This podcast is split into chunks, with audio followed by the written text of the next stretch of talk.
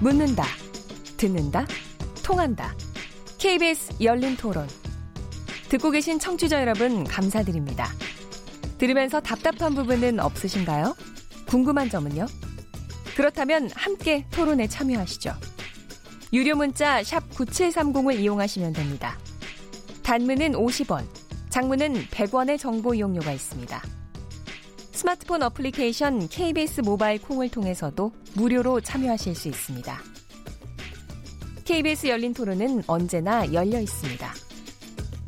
듣고 계신 KBS 열린 토론은 매일 밤 1시에 재방송됩니다.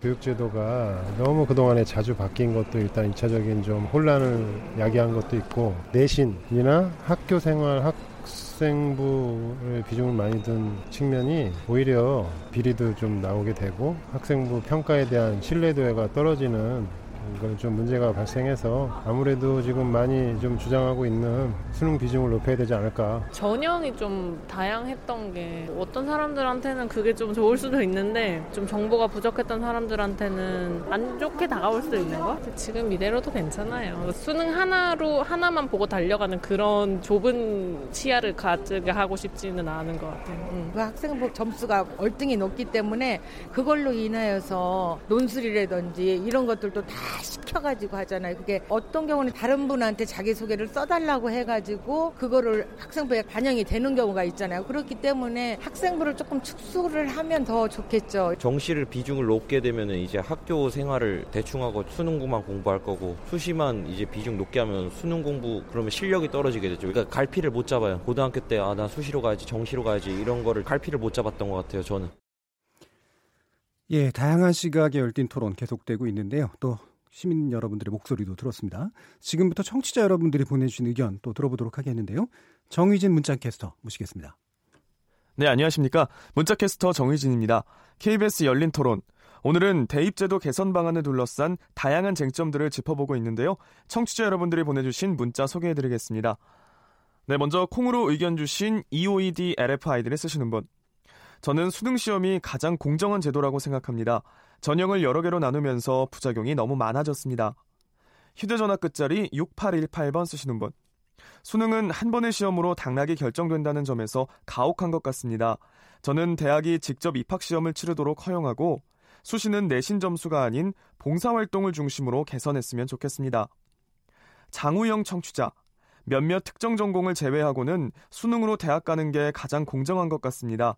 수시 전형이 복잡해서 각종 컨설팅도 받아야 하는데 학부모도 학생도 너무 힘듭니다 해주셨고요. 휴대전화 끝자리 1967번 쓰시는 분. 수능 시험은 아이들을 힘들게 만들 뿐 창의성을 키우기 부족합니다. 과도한 줄 세우기식 교육은 폐지해야 합니다. 대학 입시에도 블라인드 면접을 도입해야 한다고 생각합니다. 그래야 교육이 정상화될 겁니다. 휴대전화 끝자리 0567번 쓰시는 분. 자녀 둘을 이제 막 대학에 보낸 학부모입니다. 한 아이는 특목고, 또 한 아이는 일반 고등학교를 졸업했는데요. 학교별 차이가 큰 것 같습니다. 그래서 내신 비중을 늘리는 게 조금은 걱정스러운데요. 수시 전형을 20% 내외로 제한하고 정시를 확대해야 합니다라는 의견 주셨네요. 휴대전화 끝자리 2919번 쓰시는 분. 학생부 종합 전형이 조작되는 부작용이 나타났지만 그렇다고 해서 수시 비중을 축소해선 안 됩니다. 문제가 발생했다면 문제를 고치면 됩니다. 학생을 다각도로 평가한다는 취지를 최대한 살리도록 제도를 개선했으면 좋겠네요. 휴대전화 끝자리 9063번 쓰시는 분. 수시 전형은 주관적인 평가가 개입될 여지가 많습니다. 그래서 부자 부모를 둔 아이들이 유리, 유리할 때가 많아요. 공정하지 않습니다. 휴대전화 끝자리 2208번 쓰시는 분. 서울대를 졸업한 20대 청년입니다. 저는 입시제도를 단순화시켜야 한다고 생각합니다. 입시제도가 복잡하다 보니 실력이 아닌 방법론적 접근, 소위 게임의 룰을 이용하는 학생들이 많습니다.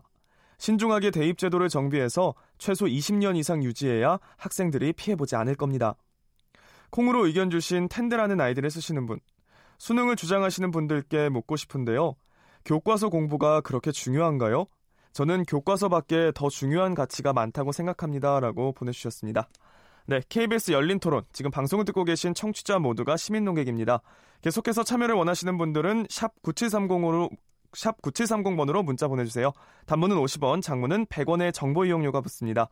KBS 콩, 트위터 계정 KBS 오픈을 통해서도 무료로 참여하실 수 있습니다. 청취자 여러분들의 날카로운 시선과 의견 기다립니다. 지금까지 문자캐스터 정희진이었습니다. 예, 정희진 문자캐스터가 청취자 여러분들이 보내주신 문자를 여러 가지 읽어주셨는데요. 뭐 의견들이 뭐 여러 가지 다양합니다. 물론 이제 일부러 또 다양하게 뽑으신 측면도 있긴 하겠습니다만은 자 여기에 대해서 이제 패널 분들의 간단한 의견 어떻게 한번 들어볼 텐데 혹시 뭐 말씀하시고 싶으신 분 계신가요? 예. 네, 저는 말이죠. 예, 김찬희 부소장님. 예, 예. 보통 교육을 발전시킨다. 예. 또 학교 교육을 발전시키다 그럴 때 가장 잘못된 생각이 입시 제도를 바꿔서 학교 교육을 바꾼다는 사고 자체의 기본 틀 자체가 잘못됐다고 봅니다. 음. 이걸 저는 충격요법이라고 얘기하고 싶은데요. 예. 뭔가 새로운 제도를 도입시켜서 학교나 수험생들, 학생들한테 강요를 합니다. 그렇게 되면 학교는 사실상 그 변화된 질서에 따라가기 어렵죠. 예. 거기서 갭이 발생하거든요. 예. 바로 그 갭에서 엄청난 사교육이 발생하는 겁니다. 음. 저는 아까 그 박근혜 정부 때 학종에 대한 지원 얘기도 말씀드렸는데 실제로 어떤 제도를 만들어 놓고 그걸 외부로부터 학교 외부로부터 교육 당국이 강요하는 것으로부터 실제로 지금의 많은 교육 문제가 발생했다고 봅니다. 예. 사실 그렇게 지원했던 그 기금의 이름이 뭔가 하면 고교 교육 정상화 기여대학 기금이에요. 예. 고교 교육 기여대학으로 지금 이름이 바뀌었는데 음. 대학에다가 특정 입시 제도를 많이 하는 대학에다가 돈을 지원하면서 이걸 고교 교육 기여대학이라 그래요. 음. 좀 말이 이상하지 않습니까? 예. 고교 교육을 발전시키려면 고교에다 돈을 줘야 되지 않나요? 음. 고교에다 지원을 늘려야 되지 않나요? 아까 이현 선생님이 말씀하신 고교에다 논술 선생을 둬야 되는 거 아닌가요? 그런 거는 역대 정권이 하지 않으면서 자꾸 제도를 바꾸면 뭔가 고등학교 교육이 좋아질 거라고 생각하는 이런 미신 이거를 굉장히 극복해야 된다고 보고요. 음. 사실은 오히려 가장 좋은 제도라는 건 사실상 어떤 의미에서는 없다고 봅니다. 음. 수능은 수능 나름의 장단점이 있고 학종도 학종 나름의 장단점이 있는데 그 중에 어느 하나만이 좋다는 미신을 가지고 이데올로기를 가지고 어떤 하나의 제도만을 밀어붙이려는 교육 당국 또는 교육 전문가 가장 큰 문제라고 봐요. 음. 저는 가장 좋은 제도라는 것은 학생들이 가장 쉽게 접근할 수 있고 학생들이 사교육 도움을 받지 않고 가장 쉽게 익숙하게 접근할 수 있는 대입 제도가 제일 좋다고 봅니다. 음. 따라서 가장 익숙하고 쉬운 건 뭐냐? 학교 교과서입니다. 예. 교과서 공부해서 대학 갈 수 있으면 가장 좋은 제도라고 봅니다. 그게 바로 저는 학생부 교과 전형이라고 봅니다. 음. 학생부 교과 전형은 누구나 교과서를 공부해서 점수에서 내신을 받으면 갈 수 있는 거고 새벽 2시에 뜨개질 하지 않아도 되고 땀도 땀도 못 닦으면서 말이죠. 그걸 갖고 수행평가 숙제하다가 새벽 2시에 잠들어 있는 그런 수많은 학생들이 전국에 많습니다. 학생들한테 지나친 부담을 지우지 않고 쉽게 접근할 수 있는 수시를 개편할 수 있는 방안이 분명히 있다. 그건 저는 학생부 교과라고 보고요. 학생부 교과 전형. 네. 너무 길어질 것 같으니까 일단 네네. 거기까지만 좀 드릴게요. 네네. 그럼 이제 하여튼 핵심은 이제 입시 제도를 바꿈으로써 이제 교육을 바꿀 수 있다라고 하는 게 외려 환상이다라는 이제 네, 또 고등학교에 대한 지원을 더 강화하는 예, 방법으로 학교를 그런 쪽의 얘기신데 그럼 한 제가 김영식 공동 대표가 아까 이제 말씀하신 부분 또그 연관이 있잖아요. 이 부분 간단히 또 의견 들어보죠. 저는 그 부소장님 말씀 굉장히 공감하고요. 예. 그러니까 입시제도 하나 바꿔가지고 교육이 바뀐다라고 하는 건 그거는 되지도 않는 일이고, 그러니까 결국은 그 학교 교육을 잘 준비를 시켜야 되는 거거든요. 저는 이제 예. 그런 관점에서 지금 이제 그 고교 학점제라던가 여러 가지 지금 제도를 좀 개선하고 있는 거거든요. 그리고 그 안에 이제 다양한 이제 교과들을 집어넣고 있고, 뭐 그 안에 사실은 뭐 장문도 지금 들어있지 않습니까? 그러니까 뭐 글쓰기 교육도 사실은 시킬 수도 있는 거고, 예. 또 하는 거 그런 이제 준비를 이렇게 해 가는데 근데 이제 이런 그 제도를 갖다가 이렇게 개선해 가는 과정에서 항상 걸림들이 저는 그러니까 입시가 시작이 아니라 어떻게 보면 이제 그런 그 개혁의 어떤 그 가장 마지막 걸림돌로서 지금 작동하고 있는 현상을 우리가 좀 봐야 된다라고 하는 거예요. 그러니까 이 입시를 막, 막 이렇게 바꿔가지고 학교를 갖다 이렇게 바꾸는 게 아니라 이걸 바꾸려고 이제 막 하는데 이것 때문에 안 되고 있으니 예. 이거를 좀 바꿔서 물꼬를 트자 이제 이런 관점에서 이제 계속 이제 그런 제도 개선 학교 교육을 바꾸려고 하는 그런 그렇죠. 흐름에 이제 이제 입시 제도가 걸림돌이 되고 있다. 뭐 이런 그렇죠. 입장이신 그런 거죠. 관점으로 우리는 보고 있는 거죠. 예, 네. 알겠습니다. 자, 패널 분들께서 지금 청취자분들의 의견에 대해서 일부 또 첨언을 좀 해주셨고요. 계속해서 많은 참여 부탁드리겠습니다. 지금 여러분께서는 KBS 열린 토론과 함께하고 계십니다. 저는 한 주간 진행을 맡고 있는 정준입니다. KBS 열린 토론. 자, KBS 열린 토론 오늘은 바람직한 대입제도 개편 방향은이라는 주제로 이야기 나누고 있는데요. 김영식 좋은교사운동 공동대표, 김찬휘 정치경제연구소 대한 부소장, 오창민 동일여자 상업고등학교 교사, 이현 우리교육연구소장과 함께하고 있습니다. 자, 계속해서 토론 이어가겠는데요. 어, 앞에서 나왔던 부분은 일부 남아있는 것들을 연결시켜서 좀 더 본질적인 이야기를 하는데 제가 먼저 좀 짧게 어, 질문을 드리고 싶은 부분이 어, 지금 이제 결국은 막 되게 아까 문자 의견도 그렇고 많이 주변에서 나오는 얘기도 너무 복잡하다거든요. 어쨌든 입지제도가. 입시제도를 어떤 식으로든 단순화돼야 된다라는 얘기는 상당히 많은 것 같아요. 적어도 뭐 뭐가 옳으냐라는 어, 수시 정시 문제를 떠나서 이 부분에 대해서 간단히 한번 또 의견 들어보죠. 이런 단순화가 필요한가 또는 가능한가 이런 문제에 대해서 일단 이현 소장님 어떻게 생각하십니까? 좀 뭐 필요하고 가능하다 이렇게 음. 생각을 합니다. 음. 그렇게 필요하고 가능한데 왜 이렇게 복잡하냐? 음. 계속 입시가 다양화돼야 된다고 하는 주장들이 힘을 얻어왔습니다. 예. 보수 진보를 떠나서요. 이미 노무현 정부 초창기, 김대중 정부 말기서부터 입시 다양화된 요구의 목소리 컸고요. 예. 그게 노무현 정부, 이명박 정부, 박근혜 정부 계속됐습니다. 예. 입시가 다양화되면 복잡해지는 거죠. 예. 그러고 나서 이제 아우성이 또 나오는 겁니다. 그래서 이제 단순화 요구가 나오게 되는데 조금 더 들어가서 왜 이렇게 복잡해진 건데 무엇이 이렇게 복잡하게 만드는데 내신만 가지고 뽑으면 복잡할 이유 없죠. 예. 수능 복잡할 이유 없습니다. 입시가 복잡해지면 입시 전체가 아니라 두 가지 때문에 복잡해집니다. 학종과 특기자 전형입니다. 예. 예컨대 연세대학교는요, 특기자 전형이라는 것 안에 여러 종류의 또 전형이 갈라집니다. 예. 인문인재, 사회과학인재, 국제 무슨 뭐 명품인재 이래가면서 갈라집니다. 그러니까 연세대학 안에만 해도 특기자 전형이 여러 가지로 갈라져요. 학생부 종합 전형이라고 이름 붙인 전형 안에도 또 안에 그 안에서 또 여러 가지로 세분화됩니다. 이 두 가지 수시에서의 이 두 가지가 전형의 수를 굉장히 늘렸고요. 근데 대학마다 또 특색이 다르지 않습니까? 그 대학의 개수 곱하기 대학 수가 돼 버리니 전형 수는 굉장히 많게 보여지게 되고 예. 학생이나 학부모 입장에서 복잡해질 수밖에 없는 거죠. 예. 어떻게 하면 단순화되냐? 아까 말씀드린 대로 수능, 내신, 이거 중심으로 입시를 갖다 단순화시키면 아주 준비하기도 쉬워지고요. 예. 간단해집니다. 예. 알겠습니다.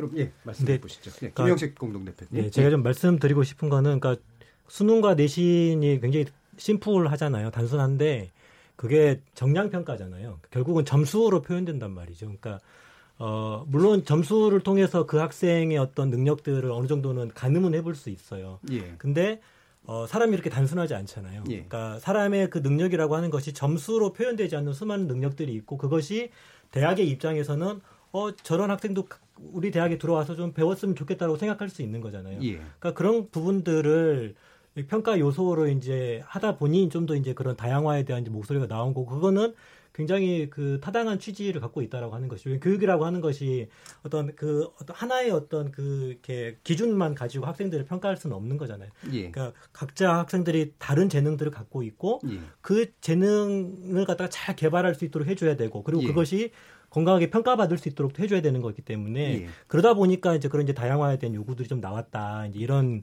말씀을 좀 드리고 싶고 예. 이제 학생들 입장에서 보면 이제 그런 부분들이 되게 부담스럽죠. 그래서 예. 사실은 계속 그렇기 때문에 이제 저는 입시에 대한 고민 그리고 이제 교육과정에 대한 고민들이 좀 필요하다라고 하는 건데, 그러니까 지금의 어떤 수능과 그다음에 그 학교의 어떤 그 교육이라고 하는 것이 좀 분리되어 있기 때문에 학교 시험을 준비하는 것과 수능을 준비하는 것이 따로 준비해야 되는 부담이 있고요. 예. 또 이제 수행 평가를 또 해야 되는 그런 부담들이 있단 말이에요. 예. 그러니까 저는 이것들을 좀 더 그 학생들이 좀 덜 부담스럽게 할 수는 없을까? 예를 들면 그 수능을 준비하는 것과 학교 시험을 준비하는 것이 좀 이렇게 그, 그 다른 일이 되지 않도록 만들어주는 그런 방법들도 저희가 찾아봐야 되는 거고요.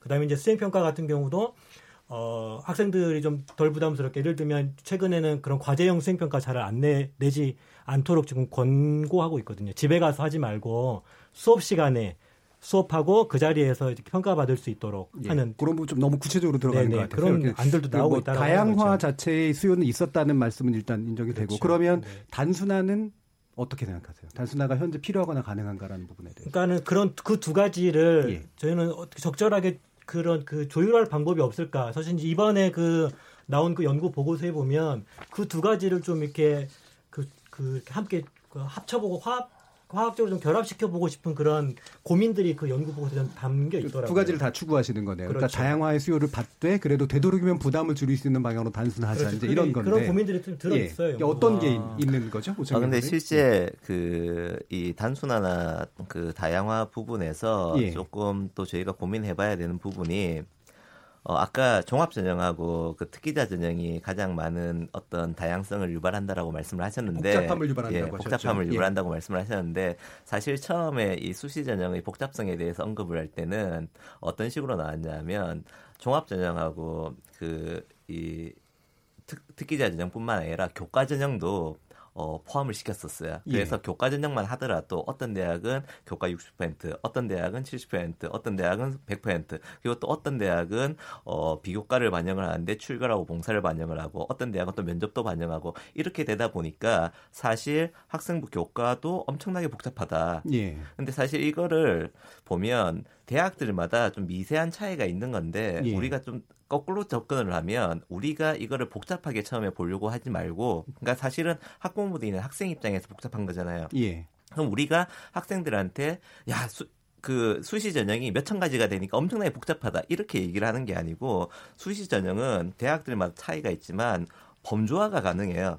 그러니까 크게 요렇게 요렇게 요렇게 범주화가 가능하다. 그리고 학교 현장에서 그게 가능하시던가요? 어, 실제 그러니까 학교의 노력도 필요한 게 제가 학교에서 진학을 담당을 할 때는 예, 예. 학교에서 설명회 할때 범주화를 통해서 설명을 했었어요. 그래서 우리가 지금은 크게 다섯 가지 전형으로 나누, 나누 고 있잖아요. 그런데 그렇게 어, 교육부가 규정하기 전에도 어, 학교에서 진학을 어, 총괄하는 입장에서 놓고 봤을 때는 범주화가 돼요. 그러면 왜냐면 제가 듣기로는 이제 지도하시는 분들 뭐 예. 네네네네. 단순한 게몇 예. 분만 들어봐서 그런데 실질적으로 지도를 못 한다 이런 얘기를 많이 들어서 아, 예. 그게 그러니까 그 선생님들조차도 그런 범주화의 개념을 음. 어, 아직까지는 접근을 못 하신 거죠. 예. 근데 그런 것들도 끊임없이 교사 연수나 이런 걸 통해서 이 교육을 해야 되고 그리고 학부모님들이나 학생들한테도 그런 어떤 범주화를 통해서 좀 단순하게 보는 방향을 먼저 가르쳐 주고 예. 그런 다음에 그런 단순화돼 있는 상황에서 나에게 적, 적합한 게 뭔가를 찾고 그런 대학에 접근하다 보면 사실은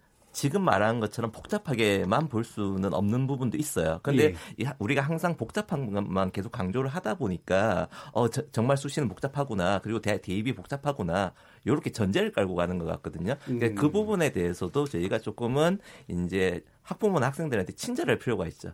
예, 알겠습니다. 그 학종의 어떤 불공정성 내지 이제 이렇게 어려움 측면들, 대비하기 어려운 측면들은 잠시 후에 좀 더 얘기하고요. 일단 단순화가 가능하거나 필요한가? 그 시도교육감 협의회 이번에 자료집을 보면요. 예, 두 김찬희 자료집을. 보면 예. 말이요. 실제로 단순화를 거부하고 있습니다. 예. 문구가 나옵니다. 단순화는 잘못된 논리이며 음. 다양성을 추구해야 된다고 분명히 써 있습니다. 예. 그러면서 여러 가지 다양한 방향들을 제시하고 있는데요. 수능 one, 수능 two 체제를 하는 방법도 있고요. 예. 또는 논술을 수능 속에 포함시키는 방법도 있고요. 논술도 존속해야 된다고 주장하고 있습니다. 논술을 실시하기 위해서 여러 대학이 협의해서 논술을 공동 출제, 공동 채점하자 이런 주장도 하고 있고요. 예. 학종도 비교과가 지금 너무 힘들어 갖고 애들은 지금 죽어나고 있는데 비교과 축소도 학종의 원래 취지를 바로 훼손한다는 의미로 비교과도 옹호하고 있거든요. 따라서 이번에 시도교육관협의회 문건 자체가 다양성 교육을 옹호하는 거고 음. 다시 말하자면 복잡성 교육을 옹호하는 거고요.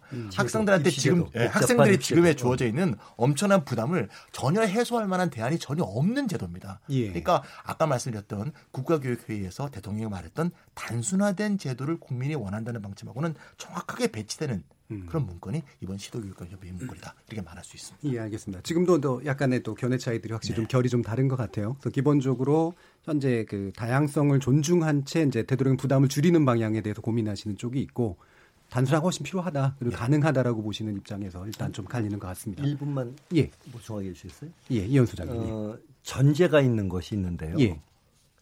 어, 인문계 고등학교 옛날에 그렇게 부르지 않았습니까? 지금 예. 이제 보통 일반 고등학교하고 이제 고등학교 나눠져 있는데 인문계 고등학교는 대학 가기 위한 학생들이 가는 고등학교죠. 예. 우리나라에 또 직업계 고등학교가 있습니다. 지금 예. 특성화라고 말합니다.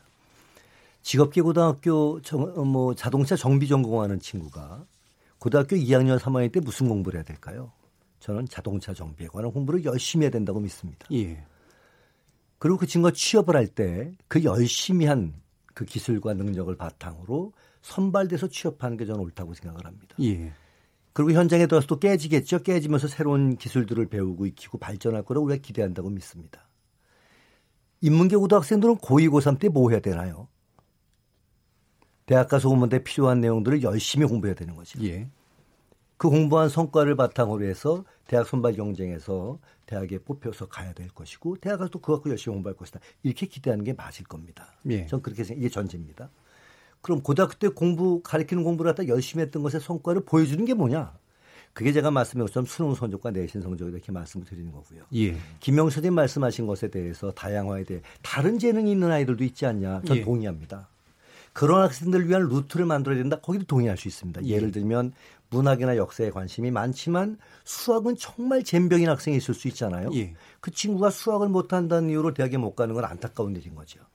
그런 친구들 위한 길을 전 열 필요가 있다고 생각. 그런 면에서 다양화를 존중할 수 있어요. 그런데 수능 성적도 안 돼, 내신 성적도 안 돼. 근데 정말 재능 있는 애가 한 교실에 절반이 넘을 것이냐? 이거는 상식적으로 납득하기 어려울 것이다. 음. 두 번째, 지금 학종은 그것도 아니다. 지금 학종은 내신 성적도 보고 뭐 성적적인 요소 굉장히 많이 봐요. 차라리 학종이 아니라 성적 안 보고 수능도 안 좋고 내신도 안 좋지만 정말 재능 있는 걸 보여줘봐. 그거로 뽑을게. 이런 학생들을 예컨대 한- 한 대학에서 예. 한 10%쯤 뽑는다. 전 그래서는 충분히 존중받을 비율은. 좀 있지만 적을 것이다라고 보시는 그게 거죠. 우리 예. 우리 경험이고 상식인 거죠. 예. 그걸 위한 루트를 만드는 것은 전 동, 동감할 수? 있다. 예. 그런데 이것이 중심이 된다. 아 여기에는 참 동의하기 어려워지는 거 아니냐. 예. 그렇게 생각을 하는 겁니다. 예, 알겠습니다. 자연스럽게 이 현재 제기되고 있는 그러니까 수시 계속해서 확대되어 왔던 경향, 그다음에 그것이 근거를 둔 학종의 복잡성 내지 고- 불공정성의 문제, 그다음에 뭐 예를 들면 입시 컨설턴트까지 필요할 정도의 이 스카이 드라마에서 좀 나와서 사회적인 논란이 되고 있습니다만 예를 들면 이제 어떤 부에 의해서 그것이 결정될 수밖에 없는 문제라고 보는 견해 이런 것들에 대해서 한번 얘기를 또 나눠보겠습니다. 이 김영식 공동대표님 이 부분 비판에 대해서 어떻게 생각하시나요? 그러니까 그 사실 경쟁 체제에서 그 수능 수능도 그렇고 이제 학종도 그렇고 일정 부분 그 가정 소득이 그러니까 높고 좀 부유한 가정의 자녀들이 유리하게 예. 하고 있는 거는 저는 동일하다고 생각을 해요. 음, 그러니까는 수능이든 예, 학종이든 예. 그러니까 이번에 그 연구 보고서에서 나왔지만 실제 수능을 통해서 이제 서울대 그 정시 모집 입학생을 쭉 분석을 했더라고요. 3년을 분석을 했는데 어 전국적으로 보면 서울 경기 학생들이 서울대 정시 모집에 한 거의 한 70%를 차지하고 있고 예. 지방은 거의 뭐 각 지역당 많아야 4%, 대부분의 지역은 2% 1%거든요. 결국은 서울 경기 좀 학생 수도 많고 또 어, 이렇게 어쨌든 수능을 준비하는 학생 많은 거죠. 근데 또 특히 서울 안에서 보면 그 서울의 정시 모집, 서울대 정시 모집 학생 중에서 어, 강남 3구 플러스 이제 양천구 예. 여기가 차지하는 비율이 60%예요. 예. 그러니까 결국은 수능도 그 부유층 자녀들이 그 유리하게 사실 하고 있는 거죠. 그러니까 왜냐하면 어렸을 때부터 이제 수능이라고 하는 거는 어렸을 때부터 충분히 이렇게 학습이 좀 쌓여져야만이 점수가 잘 나오는 거거든요. 그러니까 저희가 학교 현장에서 봤을 때 고1 때 어떤 성적을 기준으로 봐서 수능이 올라가는 학생의 비율과 그다음에 학교 내신이 올라가는 비율을 보면 수능이 올라가는 건 거의 찾아보기가 어려울 정도로 그러니까 이 수능 점수를 올리기는 굉장히 어렵습니다. 음. 반면에 이제 학교 내신이라고 하는 거는 조금만 본인이 학교 생활 성실하게 하고 열심히 하면 좀 올라가는 측면들이 좀 있는 거고요. 예. 또 이제 또 이제 그러면서 이제 그 지방의 대다수의 학- 그 일반계 고등학교는 수도권에 그 학생을 보내는 대부분의 학생들 대부분 학종으로 들어오고 있거든요. 예. 그러니까 그러니까 이게 학종이 어떤 여러 가지 어떤 불공정한 측면이 분명히 있어요. 음. 그러니까는 현재 우리 드러난 현실들도 있고 불공정 측면이 있는데 그, 그런 것만 있는 게 아니라 어떤 그 지방의 현실이라던가 또 수도권에 있는 일반계 고등학교 현실을 보면 그냥 평범하게 사는 가정들 또 어렵게 사는 가정들을 대부분의 학생들은 학종을 통해 대학에 가고 있단 말이죠. 음. 그러니까 이게 단순히 이걸 수능이 학종이 뭐가 더 이렇게 공정하냐를 가지고 예. 어, 이런 입시 지도를 결정하는 문제는 저는 굉장히 부적절한 문제다. 음. 그렇게 보는 거죠. 예. 일단은 두 가지가 생각만큼 큰, 큰 차이가 없고 외려 학종 쪽이 사실 뭐 부의 어떤 측면이나 이런 면에서는 부의 분명히 가능, 성이 그렇죠. 더 있다라고 네네네. 이제 보시는 거죠. 김찬희 부서장님 어떻게 생각하세요? 우리가 이제 학종이라고 얘기할 때 우리가 통계치를 볼 때요 좀 예. 조심해야 될 게 학종 크게 두 종류가 있습니다. 모든 학생들이 다 갈 수 있는 일반적 학종이 있습니다. 예. 뭐 일반이라고 이름 붙여져 있기도 하고 여러 가지 뭐, 음. 뭐 자기주도 전형 뭐 이렇게 여러 가지 이름이 붙여져 있습니다. 그거 말고 고른 기회 전형, 기회 균형 전형 또는 뭐 사회 배려, 사회 기여 그런 이름이 붙어 있는 그렇죠. 사회적으로 어려운 처지에 있는 사람들이 들어가는 예. 그런 분의 가족에 속해 있는 학생들이 들어가는 그런 전형도 학종이거든요. 이 두 개를 섞어 갖고 학종의 경우에 좀 더 가난한 사람이 더 많다라고 하는 것은 통계적 착취를 가져옵니다. 음, 통계적 차고다. 네, 그래서 음. 항상 일반적 학종하고요, 예. 일반적 수능 요 두 개를 비교해야 된다고 보고요. 예. 이게 첫째 전제고요. 그렇다고 볼 때 일반적 학종과 일반적 수능을 비교할 때 어떤 게 더 부자한테 유리하고 어떤 게 더 가난한 사람한테 유리하냐, 불리하냐? 저는 똑같다고 봅니다. 음. 우리나라에 부자한테 불리한 게 어디 있습니까?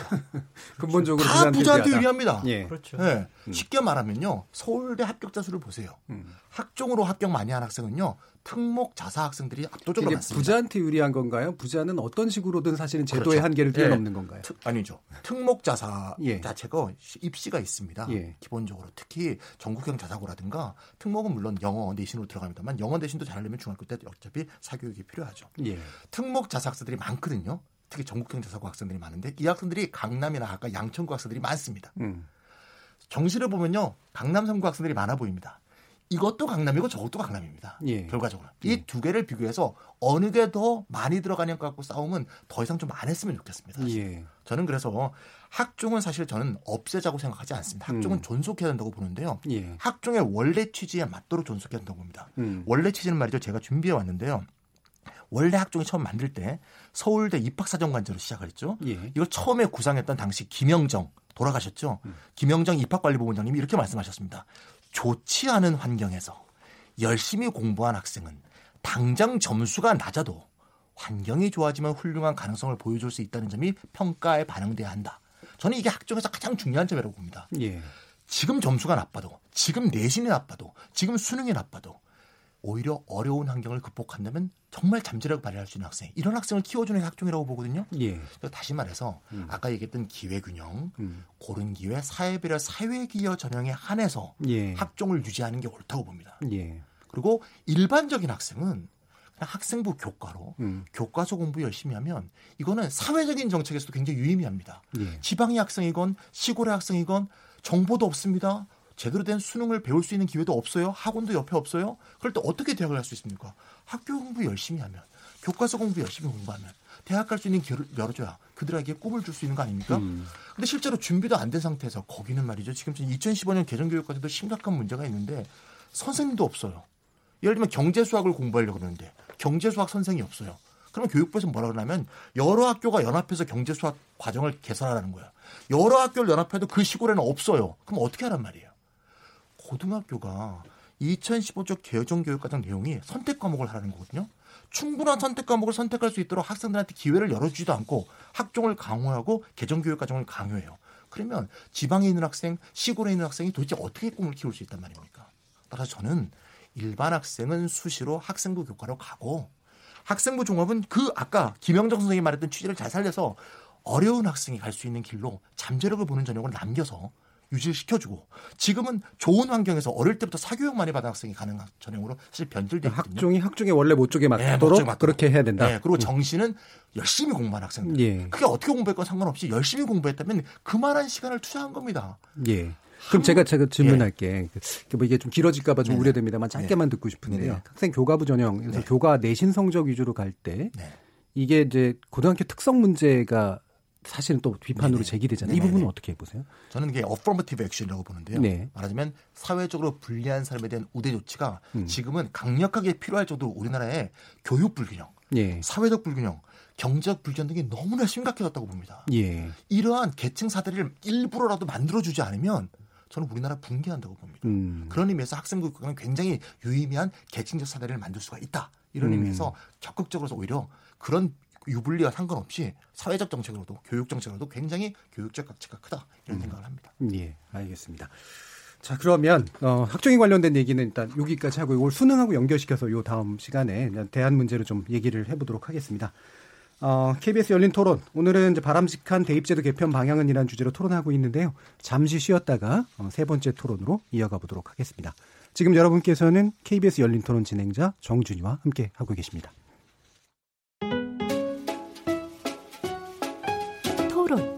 듣기만 하면 답답하시죠?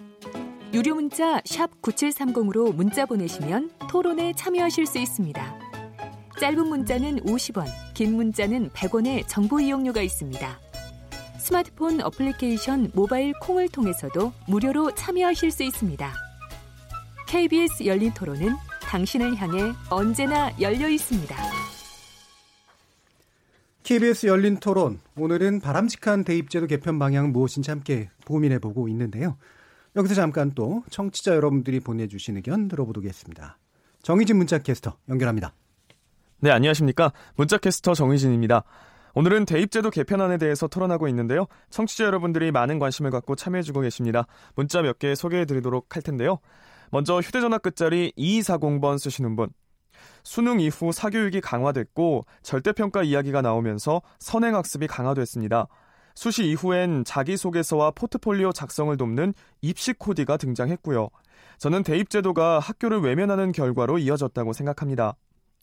휴대전화 끝자리 7950번 쓰시는 분. 옛날처럼 개천에서 용이 나올 수 있게 만들어주세요. 지금은 내신을 한 번만 망쳐도 좋은 대학에 가기가 어렵습니다. 뒤늦게 학교열을 태우, 뒤늦게 학구열을 불태우는 학생들도 많은데 수시 확대가 학생들에게 기회를 빼앗은 것 같아 아쉽습니다. 휴대전화 끝자리 8449번 쓰시는 분. 서울 지역 상위권 대학을 노리는 학생들은 정시가 더 공정하다고 생각할지 모르겠으나 지방의 대부분의 학생들에게는 수시가 희망입니다. 휴대전화 끝자리 7382번 쓰시는 분. 학생 수가 줄어들고 있는 상황인데 대입 제도는 왜 달라지지 않을까요? 저는 대학을 쉽게 가고 열심히 공부한 학생들에게만 졸업하기를 줬으면 좋겠습니다. 라고 보내주셨습니다. 네, KBS 열린 토론. 지금 방송을 듣고 계신 청취자 모두 시민 농객입니다. 계속해서 청취자 여러분들의 날카로운 시선과 의견 기다리겠습니다. 지금까지 문자캐스터 정희진이었습니다. 예, 정희진 문자캐스터가 청취자 여러분들이 보내주신 또 문자를 읽어주셨는데요. 어, 기본적으로 학생들의 또 입장에서 얘기가 나온 것들도 좀 일부 있었던 것 같습니다. 어, 방금 이야기에 대해서, 그러니까 의견에 대해서 혹시 또 말씀해 주시고 싶으신 패널 분 계십니까? 아까 그 공정성 문제 가지고 조금만 예, 얘기하고 싶은데요. 예. 어, 뭐 어떤 것도 다 부자에게 유리하다. 이제 이런 얘기가 나왔습니다. 어, 70년대도 사교육이 심각했습니다. 사교육 망국론이 있었으니까요. 80년대 전두환 정부 시절에 예, 과외 금지, 학원 금지였었는데 몰래 바이트라는 얘기가 유행할 정도로 그때도 사교육이 아주 치열했었습니다. 학종 이외에도 사교육 문제는 여전히 있는 거죠.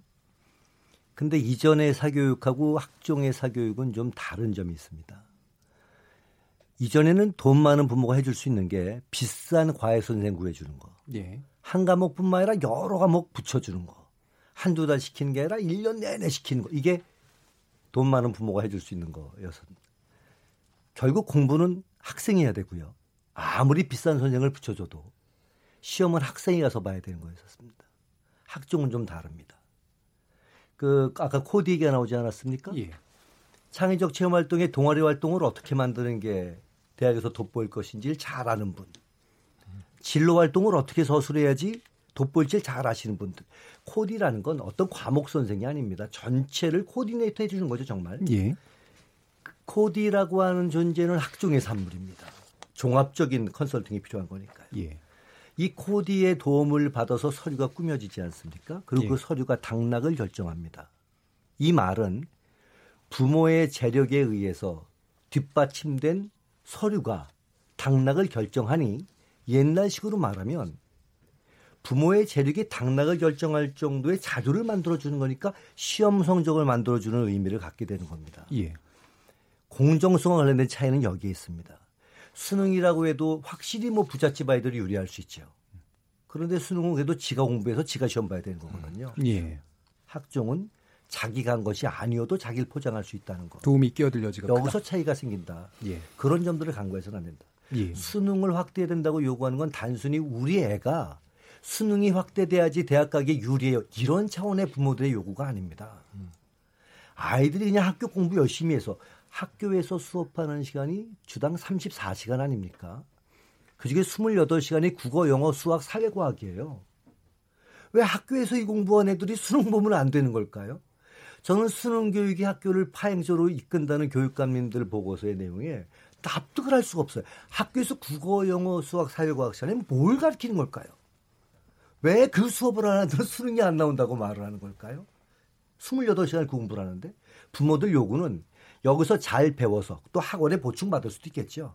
지가 열심히 공부했고 시험 잘 보면 대학 가고 못 보면 조금 마음에 안 드는 대학 가고 그렇게 결정되면 좋겠다. 왜 부모가 대학마다 입시 설명에 뛰어다녀야 되냐. 왜 부모가 그걸 다 공부하고 다녀야 되냐. 거기다 그 안에 뽑는 과정이 어떻게 되는지 모르니 불공정과 부정의 시비가 맨날 생기지 않냐. 이게 미래를 위한 것이다라고 자꾸 얘기하는데 현실의 부모들의 요구의 지점은 여기에 있다. 이걸 경청할 필요가 있다. 전 그렇게 생각을 해요. 예. 그럼 이 부분 약간 연장해서요. 네. 제가 오창민 선생님께 여쭙겠는데 지금 이제 그 계속 이제 불공정성이 가능한 여건에 대해 지금 말씀을 주시고 계시잖아요. 이 수시 전형의 신뢰 내지 공정성 이 부분에 대한 어떤 재확인 방법 또는 확보 방법 이런 것들은 뭐라고 생각하십니까? 어, 그거보다 먼저 제가 이현 소장님께서 말씀하신 거에 좀 부연하고 싶은 부연? 부분이 예. 지금 이현 소장님께서 학교에서 제대로 배웠으면 왜 못, 못하겠느냐. 그리고 아까 논술 얘기도 하셨잖아요. 학교에서 논술을 준비해 줄 수 있느냐. 어, 저는 계속 그, 우리가 좀 이런 부분을 생각을 할 때, 어, 교육과정이라는 부분을 좀 생각을 해야 될 것 같거든요. 그러니까 교육과정에서 추구하는 바가 뭔가, 그, 그리고 실제 교육과정에서 추구하는 성취 목표나 성취 수준을 에 도달했을 때, 과연, 예를 들어서 논술 같은 경우도 학생들이 논술을 할 수 없느냐? 아니거든요. 실제 그럼 국어과 교육과정에 놓고 보면 국어과 교육과정을 충실히 이수, 했다면 당연히 글을 읽고 잘 이해할 수 있어야 되고 그거에 대해서 자신을 표현할 수 있어야 돼요. 그런데 실제 학교가 그렇게 교육을 하고 있느냐? 그러면 만약에 그렇게 되지 않고 있다라면 그 문제는 무엇이냐? 그러니까 지금 현재 학교가 그런 식으로 교육과정에 충실한 수업을 할 수 없는 이유가 지금 현재 수능이 그런 교육과정을 충실히 이수한 학생들이 좋은 성적을 받게 구성이 안 되어 있다는 거예요. 그래서 저희가 지금 어, 수능도 좀 교육과정에 맞게 개편이 돼야 된다라고 얘기를 하는 예. 부분이고요. 수능 교육과정과 괴리가 있다. 예, 그렇죠. 뭐그 부분은 일단 예. 됐고요. 네. 방금 예. 제가 질문한 것처럼 이렇게 지금 지적하시는 부분처럼 이렇게 자꾸 그 뭔가 컨설턴트가 끼어들고 네, 예. 자기가 직접 하는 게 아니라 뭔가 도움이 끼어들 여지가 있다는 거잖아요. 이 부분에 대한 신뢰 회복의 그 문제. 부분이 사실 처음에 입학사정관제가 도입이 되고 그 다음에 뭐 학생부 종합전형 변형됐을 때 처음에 저희가 항상 했던 얘기는 그거예요. 선생님들이 이제는 어떤 가르치는 교수 자의 입장보다는 학생들이 어, 자신의 진로에 맞게 찾아갈 수 있는 코디가 돼야 된다는 코디라는 얘기가 사실은 처음 나온 게 그때였거든요. 예. 그러니까 선생님들이 코디가 돼야 되고 선생님들이 학생들을 바람직한 방향으로 이끌어줘야 된다라고 했는데 어 그게 지금은 이제 사교육적으로 변형돼서 나오는 것 같더라고요. 예. 그러니까 실제 어 만약에 사교육에서 그런 식으로 개입을 했을 때 좋은 성과가 안 난다, 난다면 그건 바람직하지 않은 거잖아요. 예. 그러면 실질적으로 다시 학교에서 그런 노력들을 하고 그런 노력들이 반영되는 입시 전형으로 조금 방향성이 바뀌어야 될 필요는 그러니까 있는 거죠. 학교에서 선생님들이 노력을 해주시면 되는 그런 제도가 어떤 거죠?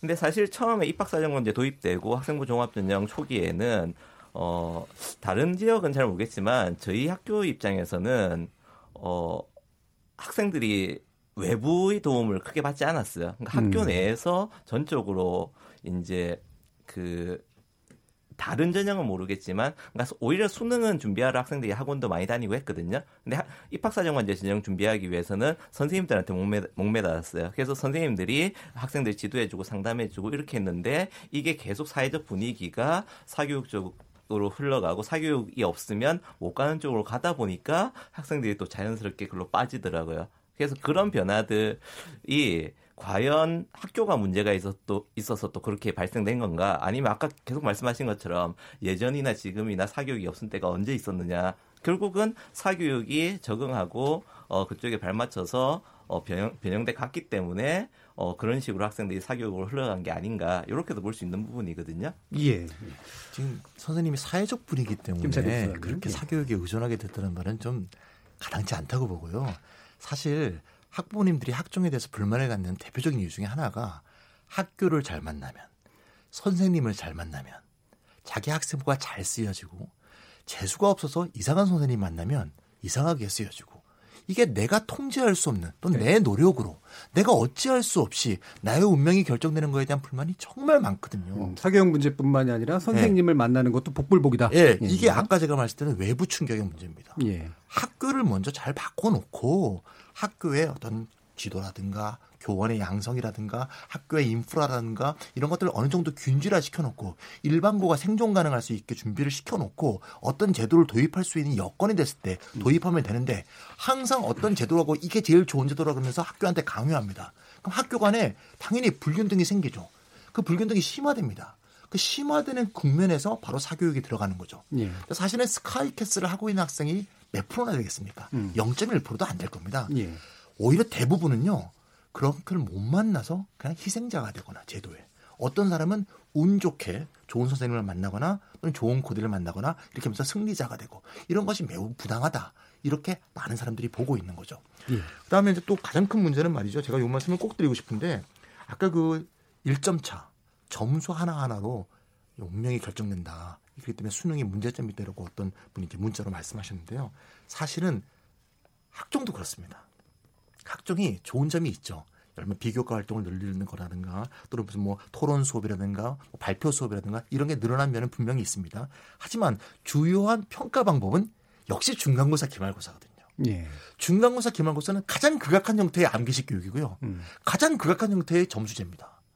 수능은 한 문제를 더 맞추는 게 굉장히 인생을 다르게 좌우하지 않습니까? 근데 그 한 문제를 더 맞추려면요. 수백 시간을 공부를 더 해야 돼요. 음, 그래도 노력은 한다. 네, 수학 문제가 21번, 29번, 30번 세 개로 결정되는데요. 그 29번 하나를 더 맞추려고요. 몇백 시간을 더 공부한 거예요. 음. 그거는 단순한 한 개의 차이가 아닙니다. 근데 학교에서는요. 그 단순한 한 문제가 등급을 바꿔요. 1등급이 될게 2등급이 되고요. 2등급이 될게 3등급이 되면서 운명이 바뀌어요. 그러니까 오히려 학종이 점수로 줄 세우기가 아니고 수능만 점수로 줄 세우기라고 하는 것은 사실 팩트하고 어긋난다. 이거는 예. 많은 학생들이 다 알고 있을 거라고 생각합니다. 예, 알겠습니다. 잠깐만요. 예. 어, 일단 여기까지 어, 말씀 좀 듣고요. 제가 정리하면서 이제 다시 한번 또 얘기를 좀 들어볼게요. 어, KBS 열린 토론 오늘은 바람직한 대입제도 개편 방향은 이라는 주제로 이야기 나누고 있는데요. 김영식 좋은교사운동 공동대표, 김찬희 정치경제연구소 대한부소장, 오창민 동일여자 상업고등학교 교사, 이현 우리교육연구소장과 함께하고 있습니다. 시간이 얼마 남지 않아서 어, 결국 이제 대안 문제를 좀 다시 좀 얘기를 해야 되는데 압축적으로 좀 얘기해야 될 것 같아요. 일단은 지금 오창민 선생님께서 뭔가 얘기를 해주려는데 어떤 거에 관련된 얘기일까요? 어, 사실 지금 저희가 논의하고 있는 부분이 사실 과거하고 현재를 기반으로 얘기를 하고 있거든요. 예. 근데 저희가 지금 연구단에서도 연구하고 있는 내용도 그렇고 저희가 바라보고 있는 건 미래예요.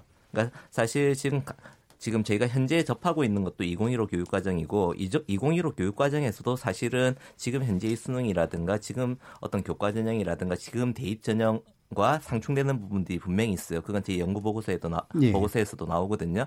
그런데 더더욱 우리가 예를 어, 2025 때 학점제가 본격적으로 도입이 된다라고 예. 하면 지금 그 부딪히고 있는 부분이 이제 본격적으로 확대가 되게 돼요. 음. 그러니까 그때는 좋든 싫든 간에 내신을 절대 평가할 수밖에 없거든요. 그러니까 일단 고교 예. 학점제는 바람직한 방향이라고 보고 계시는 건가요? 어 우선은 지금 그 바람직하다고 보고는 있는 예. 상황이죠. 예. 그래서 그런 방향에서 놓고 봤을 때 분명히 지금 우리는 그런 이제 내신 제도라든가 방향성을 전제로 놓고 봤을 때 예. 지금 이 제도를 적용할 수 있는가를 고민을 해봐야 되는 거예요. 음. 그런데 저희 연구단 입장에서는 어, 지금 그런 식으로 이제 학점제가 도입이 되고 교육과정의 변화가 생겼을 때는 지금 대입 체제로는 도저히 대응할 수가 없다. 음. 그렇기 때문에 어떤 대안을 찾아야 된다라고 생각을 하고 있는 거죠. 예, 예, 알겠습니다.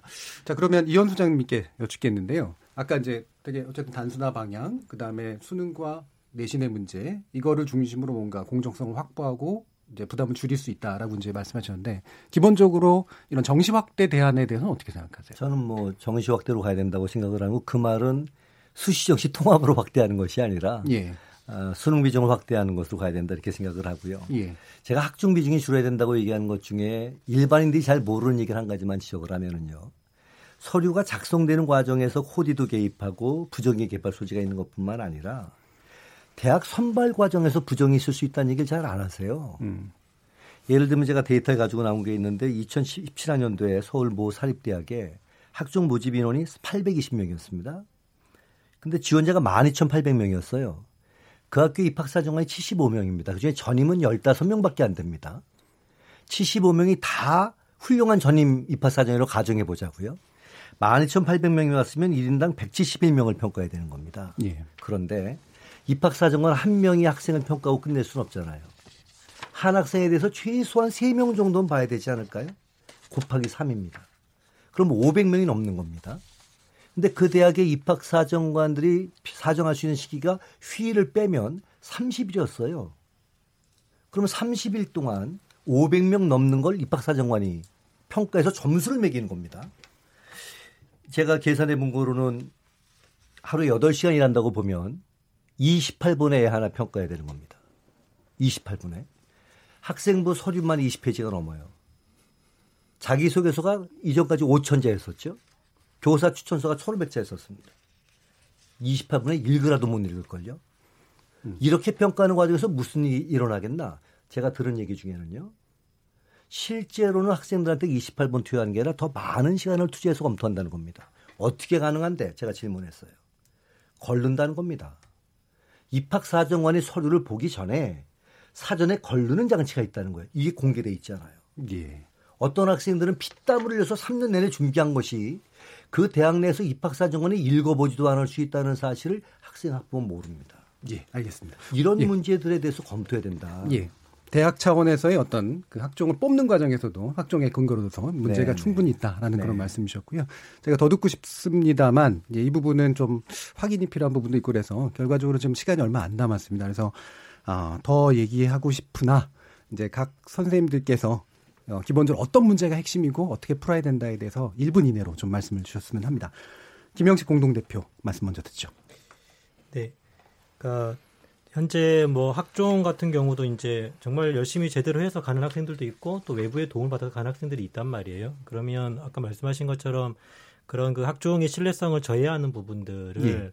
좀 이렇게 제도적으로 이제 개선해 나갈 필요가 있는 거죠. 그래서 그 학 종에서 그 비교과 영역들을 좀 더 축소하고 지금 이제 수상 기록 하나 지금 기록되게 돼 있는데 이제 저희는 이제 수상 기록은 이제 그 기재하면 안 된다 이제 이렇게 얘기하고 있고 그다음에 아까 뭐 대학 말씀하셨지만 이제 그런 것들 좀 더 투명화시키는 방법들을 찾아야죠. 그래서 뭐 공공사정관제를 이렇게 한다거나 또 입학 사정관들이 실제로 정말 그러면 뭐 어떻게 걸르는지 사실 우리가 확인된 바가 없잖아요. 그러니까 그 부분 좀 함부로 말씀하면 안 되는 것 같고 어쨌든 수능이든 학종이든 이렇게 어떤 사람은 유리하고 어떤 사람은 불리하고 또 굉장히 복잡하게 얽혀 있단 말이에요. 근데 저는 복잡하게 얽힐수록 저는 이렇게 원칙으로 돌아가야 되는데 정말 교육은 제대로 교육답게 해주고 선발은 정말 선발이라고 하는 그 원칙은 결국은 가르치고자 하는 대학이 정말 내가 가르치고 싶- 그 우리 학교에 와서 배우면 정말 좋은 인재가 되겠다라고 생각된 걸 잘 뽑도록 해주면 되는 거잖아요. 예. 그래서 저는 그런 대학의 자율성을 맡기면서 음. 또 교육과정은 교육과정에서 살아날 수 있는 방법들을 저는 찾아야 된다. 음, 선발자의. 자율성, 그다음에 네. 교육 과정의 회복 이 부분을 네. 얘기해 주신 것 같습니다. 김찬희 부소장님.